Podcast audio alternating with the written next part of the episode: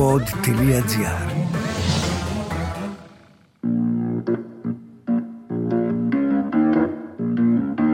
Θέλει η αρχαιότητα να κρυφτεί και η χαρά δεν την αφήνει.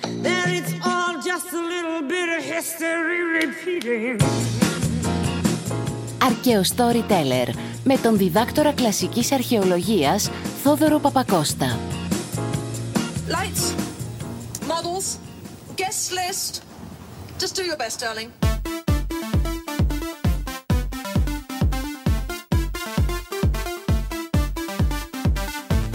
Ε, ψι, ψι, ψι. Σε εσάς μιλάω. Στους Σοκρατές μου. Στους αρκεοακροατάρες μου. Ρε, πόσα ευχαριστώ να πω.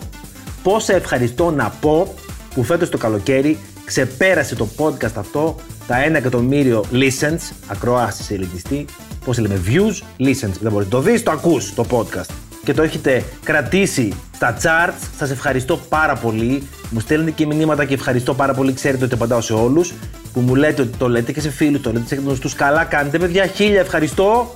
Είστε υπέροχοι.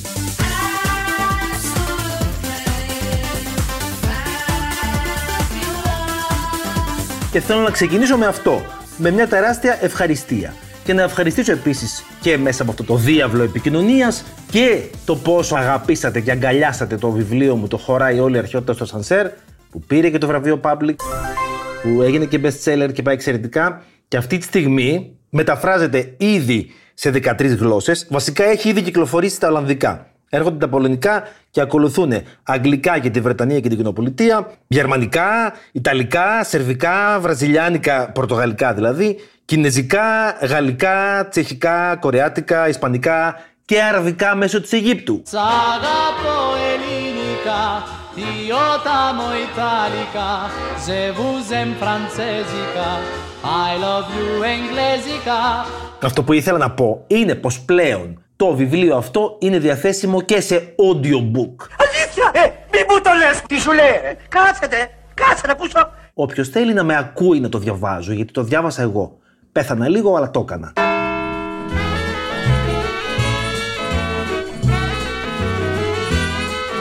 Είναι σαν ένα τεράστιο, τεράστιο επεισόδιο podcast. Το βιβλίο αυτό, όπως είπαμε, διατρέχει όλη την ελληνική αρχαιότητα από τη βαθιά προϊστορία ως το τέλος της. Άρα βοηθάει απλά και εύκολα και γρήγορα να βάλει κάποιος σε τάξη όλα τα ιστορικά γεγονότα και τα πολιτιστικά, πώς συνέβησαν, με ποια σειρά συνέβησαν στην αρχαιότητα για να μπορεί να τα έχει έτσι λίγο τακτοποιημένα στο μυαλουδάκι του. Και απαντάει και σε 10 συν 1 δημοφιλέστερες ερωτήσεις σχετικά με την επιστήμη της αρχαιολογίας.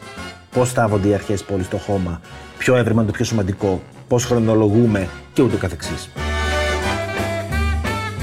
Επομένως, αν το θέτε ακουστικά αντί για οπτικά, μπορείτε να το βρείτε στην πλατφόρμα της Jukebooks, πώς λέμε Jukebox που βάζαμε και παίζαμε τα δισκάκια παλιά, εμείς οι boomers, Jukebooks, Juk για βιβλία δηλαδή, που είναι και ιστοσελίδα και application για κινητές συσκευές και μπορείτε να το απολαύσετε εκεί πέρα.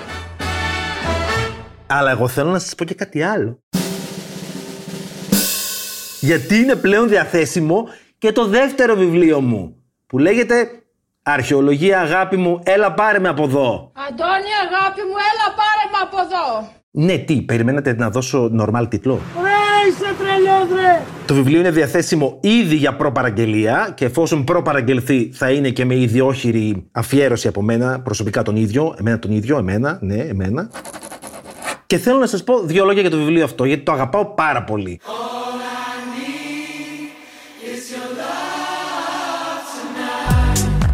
Το πρώτο διέτρεχε όλη την αρχαιότητα. Είναι σαν μια χρονολογική σειρά.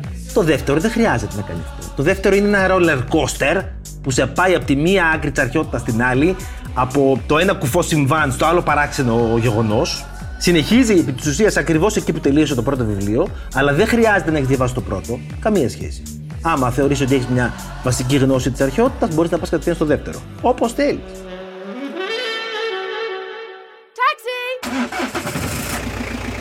Ξεκινάει λοιπόν σε ένα ταξί, όπου είμαι εγώ, ο οδηγός και άλλοι τρεις επιβάτες. Και γίνεται το συμπούρμπολο εκεί μέσα. Κυράζει ρε παλουκάρι, άμα παγαίνει κανένας για ασπρόπυργο μεριά να τον επάρουμε. Ξυπηρέτηση θα κάνουμε. Μην χρονοτριβούμε. Είναι χωρισμένο σε πέντε μέρη, πέντε κεφάλαια, πέντε στάδια, όσα και τα στάδια της απώλειας, της θλίψης και του πένθους, θυμός, άρνηση, διαπραγμάτευση, κατάθλιψη και αποδοχή.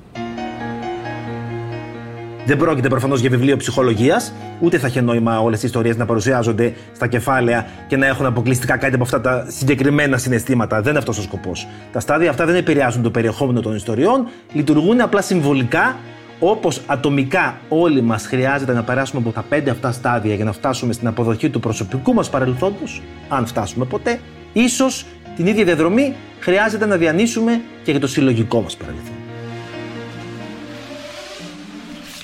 Το πρώτο μέρος έχει ιστορίες μυθολογίας, που σας αρέσει πολύ, έχει ιστορίες γνωστών ιστορικών προσωπικότητων, άγνωστων ιστορικών προσωπικότητων, ιστορίες διαφορετικών πτυχών της ζωής, από τη γιορτή ως το θάνατο και από το γλέντι ως τον πόλεμο. Το δεύτερο μέρος αφορά ιστορίες ταξιδιών, εμπορίου, σκλαβιάς και δυσιδαιμονίας. Το τρίτο μέρος περιέχει ιστορίες τέχνης, γλυπτικής, ζωγραφικής και θεάτρου. Γιατί μας αρέσει και η τέχνη. Παντελής έλλειψη ευαισθησίας. Παντελής. Ποιος Παντελής; Ο Παντελής Βούλγαρης. Α, πήγαινε από εδώ. Το τέταρτο μέρος εξερευνά ιστορίες διασκέδασης, καθημερινές ιστορίες και ιστορίες ζώων που επίσης αγαπάμε. Και το πέμπτο μέρος και αγαπημένο μου ανοιχνεύει ιστορίες ποίησης, αιώνιου έρωτα, αγοραίου έρωτα, αγνού έρωτα, τοξικού έρωτα, γενικά έρωτα. Και όταν λέμε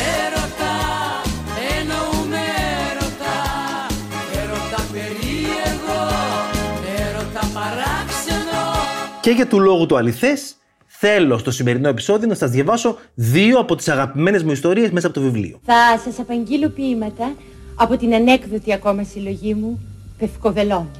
Η πρώτη ιστορία λοιπόν λέγεται «Η ιστορία του Λέοντα της Βενετίας» ή ένας τοκογλύφος serial killer.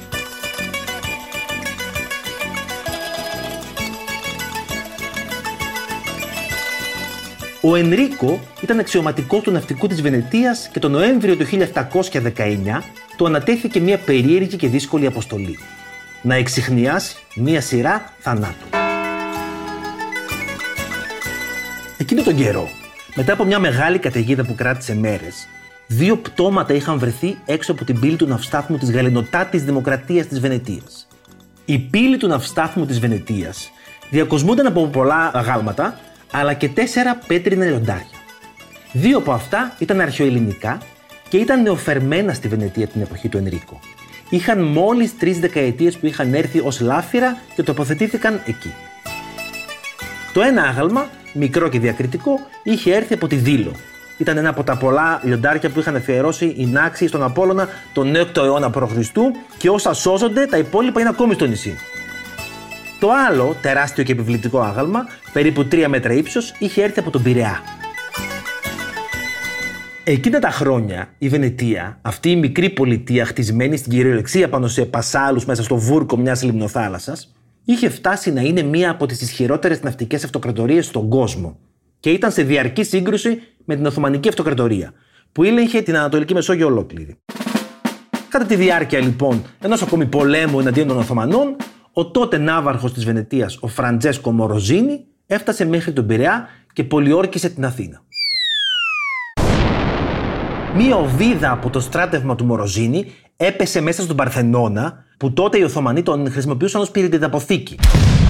Ανατείναξε τα πυρομαχικά και διέλυσε το κτίριο καταστρέφοντάς το ανεπανόρθωτα.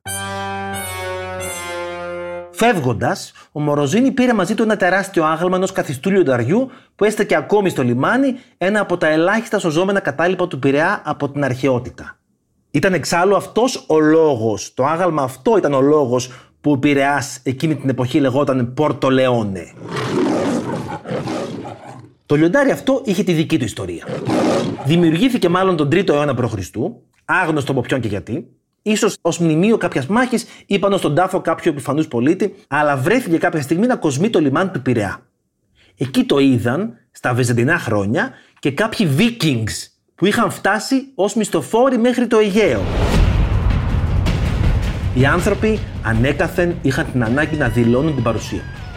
Έτσι, οι ταξιδεμένοι Vikings που έφυγαν από τα παγωμένα φιόρδ και έφτασαν στις ζεστές παραλίες του Αιγαίου, χάραξαν στο δεξί πλευρό του λιονταριού και μια μεγάλη επιγραφή σε ερουνική γραφή, τη γραφή των Σκανδιναβών του Μεσαίωνα, μια περίτεχνη περιγραφή που ελισσόταν σαν φίδι η οποία ανέφερε τα ονόματά τους και το τι έφτασαν ως εκεί.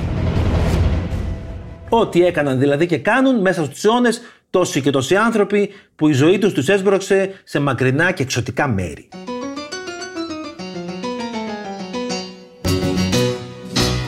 Το έκανε και ο Άγγλος Λόρδος Βύρονα στο ναό του Ποσειδώνα στο Σούνιο, το έκαναν ακόμη και κάποιοι αρχαίοι Έλληνες μισθοφόροι σε ένα κολοσιαίο άγαλμα του Ραμσί του Β στο ναό του Αμπού Σιμπέλ στα σύνορα της Αιγύπτου με την Ουδία. Χιλιάδες χρόνια πριν αυτό. Αλλά ας γυρίσουμε στην πλατεία του ναυστάθμου της Βενετίας, όπου ένα ενηγματικό έγκλημα έψαχνε λύση. Εκεί στην πλατεία, μπροστά από αυτό το άγαλμα του Λέοντα του Πειραιά, του Πόρτο Λεόνε και πλέον της Βενετίας, ένα ξημέρωμα του Νοεμβρίου του 1719 είχαν βρεθεί τα πτώματα ενός Έλληνα και ενός Μαλτέζου. Το θέμα όμως ήταν πως δεν βρέθηκαν απλώς νεκροί, αλλά διαμελισμένοι, σαν να τους είχε κατασπαράξει κάποιο άγριο θηρίο. Τι πράγμα; Στην είσοδος. Θηριοτηλέφωνο με οθόνη να βλέπει. Το θηρίο; Λίγες μέρες αργότερα, μετά από μια ακόμα θυελώδη νύχτα, άλλο ένα διαμελισμένο πτώμα βρέθηκε στην πλατεία μπροστά στα λιοντάρια.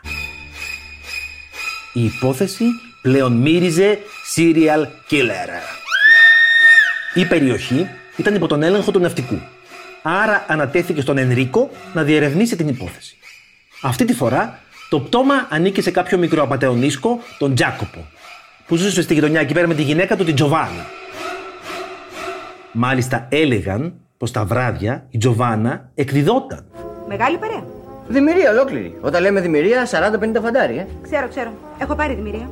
Ενώ λοιπόν ο Ενρίκο ερευνούσε την υπόθεση, έτυχε να πετύχει στην ίδια πλατεία, μπροστά τον άφθαθμο, ένα καυγά που του τράβηξε το ενδιαφέρον. Η Τζοβάνα, η εκδιδόμενη χείρα, στεκόταν κάτω από το παράθυρο ενός εμπόρου, του Φόσκο, και έβριζε. Τον κατηγορούσε πως αυτός σκότωσε τον άντρα της. Ο Φόσκο, γνωστός έμπορος και τοκογλύφος της περιοχής, που ούτως ή άλλως δεν είχε καλές σχέσεις με κανέναν και σπάνια ξεμητούσε από το σπίτι του, την αγνόησε. Αλλά ο Ενρίκο τον έπιασε να ψιθυρίζει ενώ έκλεινε το παράθυρο «Τέτοια λέγε και θα το πληρώσεις στην επόμενη καταιγίδα». Δεν άργησε λοιπόν να βρέξει την πλωτή πολιτεία και ο Ενρίκο φρόντισε να βρίσκεται κρυμμένος σε μια άκρη για να κατασκοπεύει την πλατεία. Riders on the storm. There's a killer on the road.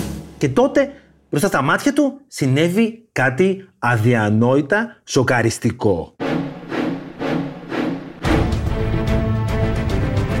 Μέσα στο σκοτάδι και στη βροχή μια κάμαρα από φλόγες σχηματίστηκε και ως διαμαγείας εμφανίστηκε ο Φόσκο μπροστά στα αγάλματα των Λεόντων. Πλησίασε το λιοντάρι του Πειραιά και αγγίζοντας την ρουνική επιγραφή άρχισε να λέει ακατάληπτα λόγια, σαν να απάγγελε κάποιο ξόρκι μαγικό. Τότε μια φωτεινή σφαίρα εμφανίστηκε πάνω από το άγαλμα, ένας κεραυνός το χτύπησε και το άγαλμα ζωντάνεψε. Μυστήρια πράγματα. Όχι, ρε, ξέρεις τι τσιμπουρά είχα πιει; Ήταν εκείνη η στιγμή που η Τζοβάνα με μια φίλη της έστριβαν από ένα στενό και εμφανίστηκαν στην πλατεία βιαστικές για να βρουν καταφύγιο από την πόρα. Το πελώρι λιοντάρι που βρυχιόταν όλο ζωντανό όρμηξε κατά πάνω τους, άρπαξε τη φίλη της Τζοβάνας και άρχισε να την κατασπαράζει με τα αιχμηρά του δόντια. Γίνει σε αυτό το απίστευτο συγκλονιστικό συναρπαστικό γκρανγκυγιολικό και φυσιολογικό παιχνίδι. Ο Φόσκο προχώρησε και άγγιξε το δεύτερο άγαλμα. Πάλι τα ίδια. Μια μπάλα φωτός, ένας κεραυνός και το λιοντάρι ζωντάνεψε.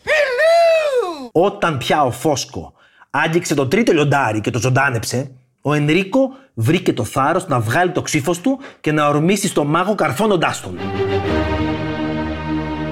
Ο Φόσκο δεν πρόλαβε να αντιδράσει και έπεσε νεκρός. Με τον ξαφνικό θάνατο του μάγου, τα μάγια λύθηκαν και τα λιοντάρια επανήλθαν με μιας στην αρχική τους κατάσταση. Μόνο ένα έμεινε με το σώμα πετρωμένο, αλλά το κεφάλι ζωντανό ακόμα. Να βρυχέται και να προσπαθεί να κατασπαράξει οτιδήποτε το πλησίαζε. Πιθανώς ως κάποιο glitch στο Matrix ή σαν κερασάκι στην τούρτα της φαντασίας που εμπνεύστηκε το εξωπραγματικό αυτό γεγονός. Τότε ο Ενρίκο σήκωσε το ξύφος του και με μια επιδέξια κίνηση αποκεφάλισε το θηρίο. Η Τζοβάνα, συγκλονισμένη από το γεγονός, λένε πως κατέληξε να κλειστεί και να πεθάνει σε ψυχιατρίο. Μαύροι νάρκοι φυτρώνουν στις όχθες του Γουαλδακιβίρ. Και ο Ενρίκο, που μάλλον επινόησε όλη αυτή την εφάνταστη περιπέτεια, πρέπει να είδε τις μετοχές του στην πόλη να ανεβαίνουν κατακόρυφα.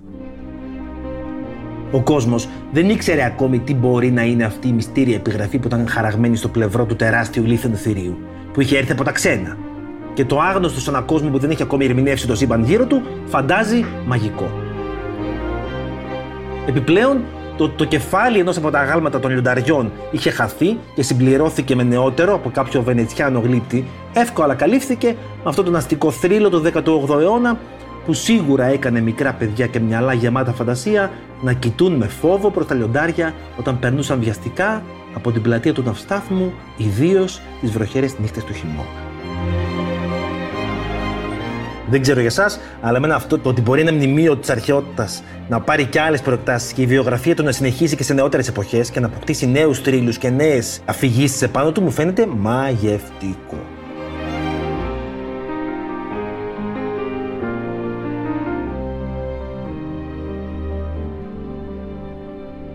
Αλλά δεν τελειώσαμε εδώ. Όχι. Έχουμε και άλλη ιστορία. Και θα σας πάω εκεί που θέλετε και ξέρω τι θέλετε, στο κεφάλαιο με τους έρωτες. Τους αγάπες, τους έρωτες.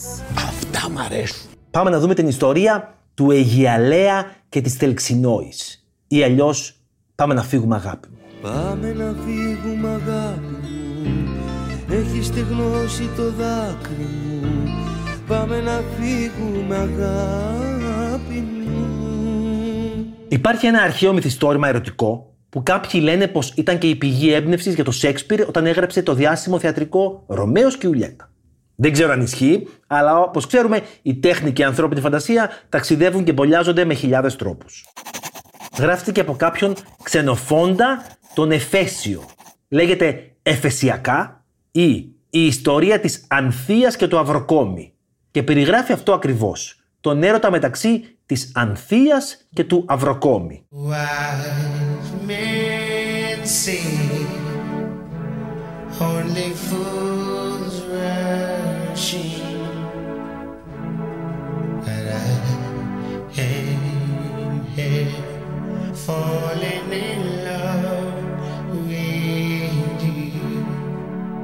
Δεκάξι χρονών ο Αυροκόμης, δεκατεσάρων η Ανθία και ερωτεύτηκαν στην Έφεσο όπου ζούσαν και οι δύο. Σε αντίθεση με το Ρωμαίο και την Ιουλιέτα, οι γονείς των δύο νέων συμφωνούν στο γάμο. Γιατί δέχονται ένα χρησμό που προμηνύει ότι το νεαρό ζευγάρι θα περάσει πολλές κακουχίε, θα τους αρπάξουν πειρατές, θα υποφέρουν, θα γυρίσουν τα πέρατα της γης βασανισμένοι και για να προλάβουν το κακό, δέχονται το γάμο και τους στέλνουν στην Αίγυπτο για να γλιτώσουν.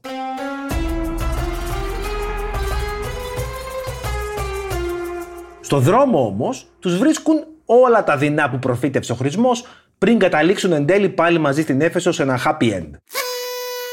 Το ζευγάρι πέρασε όντως πολλές περιπέτειες για να φτάσει στο χαρούμενο τέλος της ιστορίας και κάποια στιγμή ο νεαρός Αυροκόμη καταλήγει παρά τη θέλησή του στη Σικελία, μακριά από την αγαπημένη του.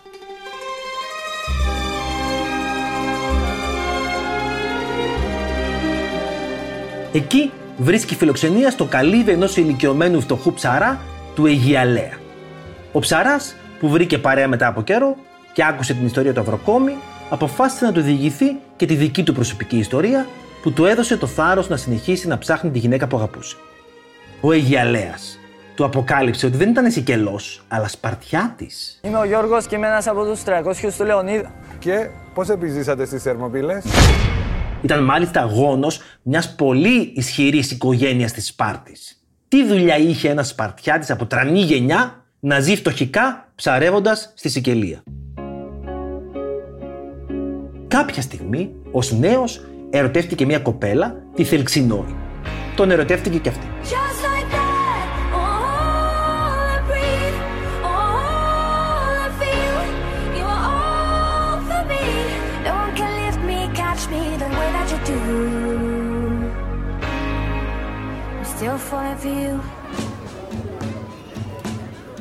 Σε κάποια ολονύχτια γιορτή της πόλης, ενώ οι νέοι χόρευαν και γλεντούσαν κάτω από τα φώτα των μπρισών, που έκαιγαν και έκαναν τις σκιές να χορεύουν μεταξύ τους, λες και κάποιος θεός οδηγούσε τα βήματά τους, οι δύο νέοι συναντήθηκαν.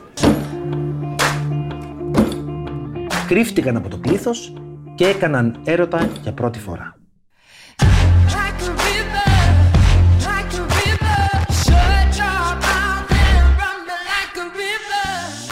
Χίλιους όρκους αντάλλαξαν, λέει ο Αγιαλέας, και ορκίστηκαν να αγαπιούνται μέχρι να πεθάνουν. Αλλά οι γονείς της Ελξινόης είχαν άλλα σχέδια. Ένας άλλος νεαρός, ο Ανδροκλής, ήταν επίσης ερωτευμένος με την Τελξινόη. Τη ζήτησε από τους γονείς της και εκείνοι συμφώνησαν. Η Θελξινόη προσπάθησε να καθυστερήσει το γάμο και όλο έβρισκε προφάσεις, αλλά η μέρα του γάμου είχε οριστεί και πλησίαζε. Love and marriage, love and marriage go together like a horse and carriage. This I tell you, brother, you can't have one without the other. Οι νεαροί και ο εκλεκτός της καρδιάς της, ο Αιγιαλέας, συμφώνησαν να κλεφτούν. θες να κάνουμε; Να φύγουμε, να κλεφτούμε. Χωρίς την ευχή της μαμάς. Δώστε να πάει στην ευχή. Η μαμά; Όχι η ευχή της μαμάς. Έτσι, την ημέρα του γάμου, το παράνομο ζεύγος συναντήθηκε στα κρυφά, ο Αιγιαλέας της κούρεψε τα μαλλιά για να μοιάζει με αγόρι, την έτησε με ρούχα αντρικά, οπότε φαινομενικά δύο νεαρά παλικαράκια φάνηκαν να περνούν τα σύνορα της Σπάρτης με κατεύθυνση προς βορρά, προς το Άργος. Όταν κατάλαβαν οι γονείς τους τι είχε συμβεί, έγινε σούσουρο σε όλη την πόλη. Η ντροπή αυτή δεν μπορούσε να μείνει ατιμόρυτη και οι δύο νέοι καταδικάστηκαν σε θάνατο. Το ζευγάρι από το Άργος πέρασε στην Κόρινθο και από εκεί επιβιβάστηκε σε ένα πλοίο και κατέληξε στη μακρινή Σικελία.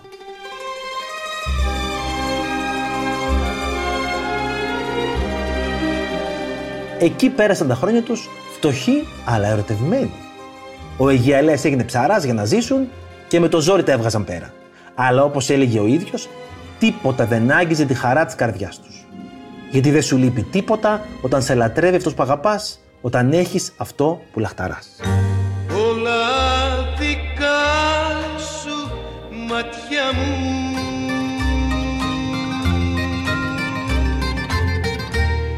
κι ο πόνος σου δικός μου Πέρασαν τα χρόνια και η Θελξινόη πέθανε πρώτη.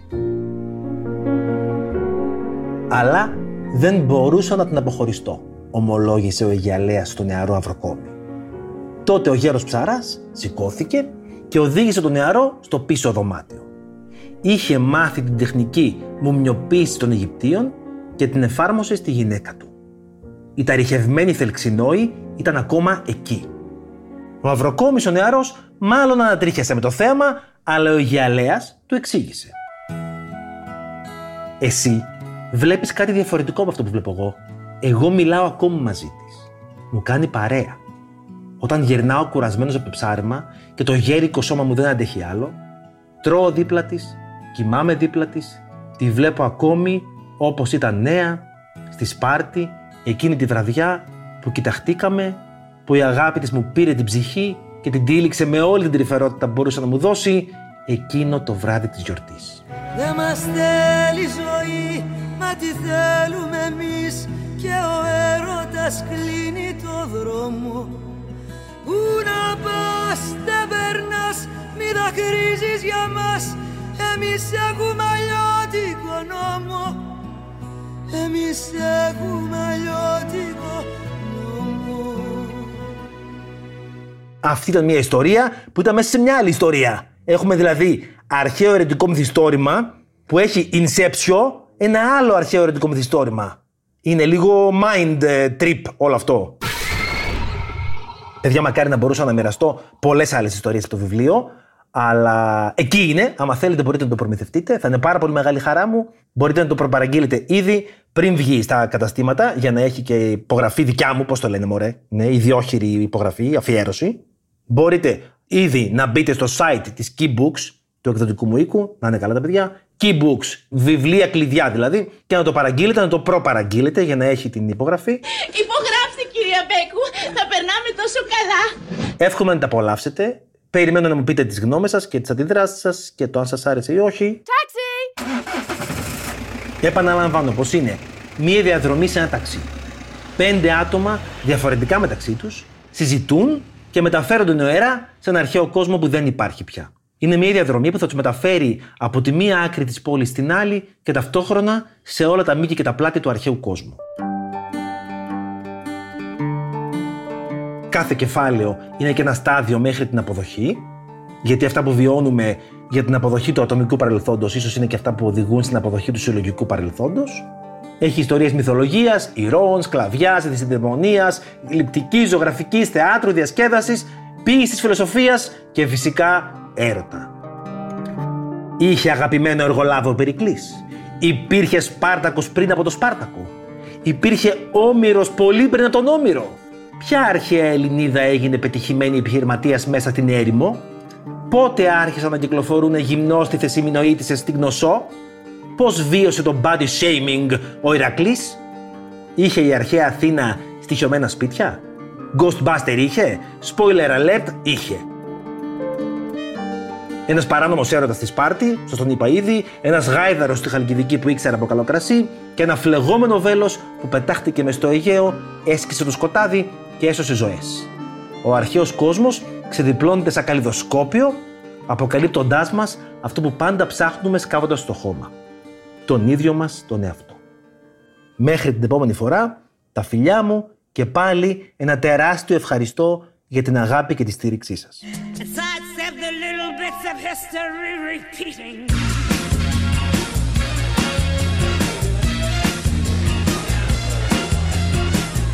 Ακούσατε το podcast «Αρκαίο Storyteller» με τον διδάκτορα κλασικής αρχαιολογίας Θόδωρο Παπακώστα. Μια παραγωγή του pod.gr.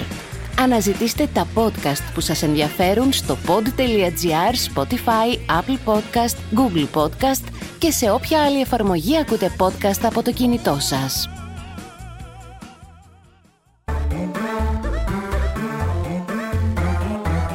Pod.gr. Το καλό να ακούγεται.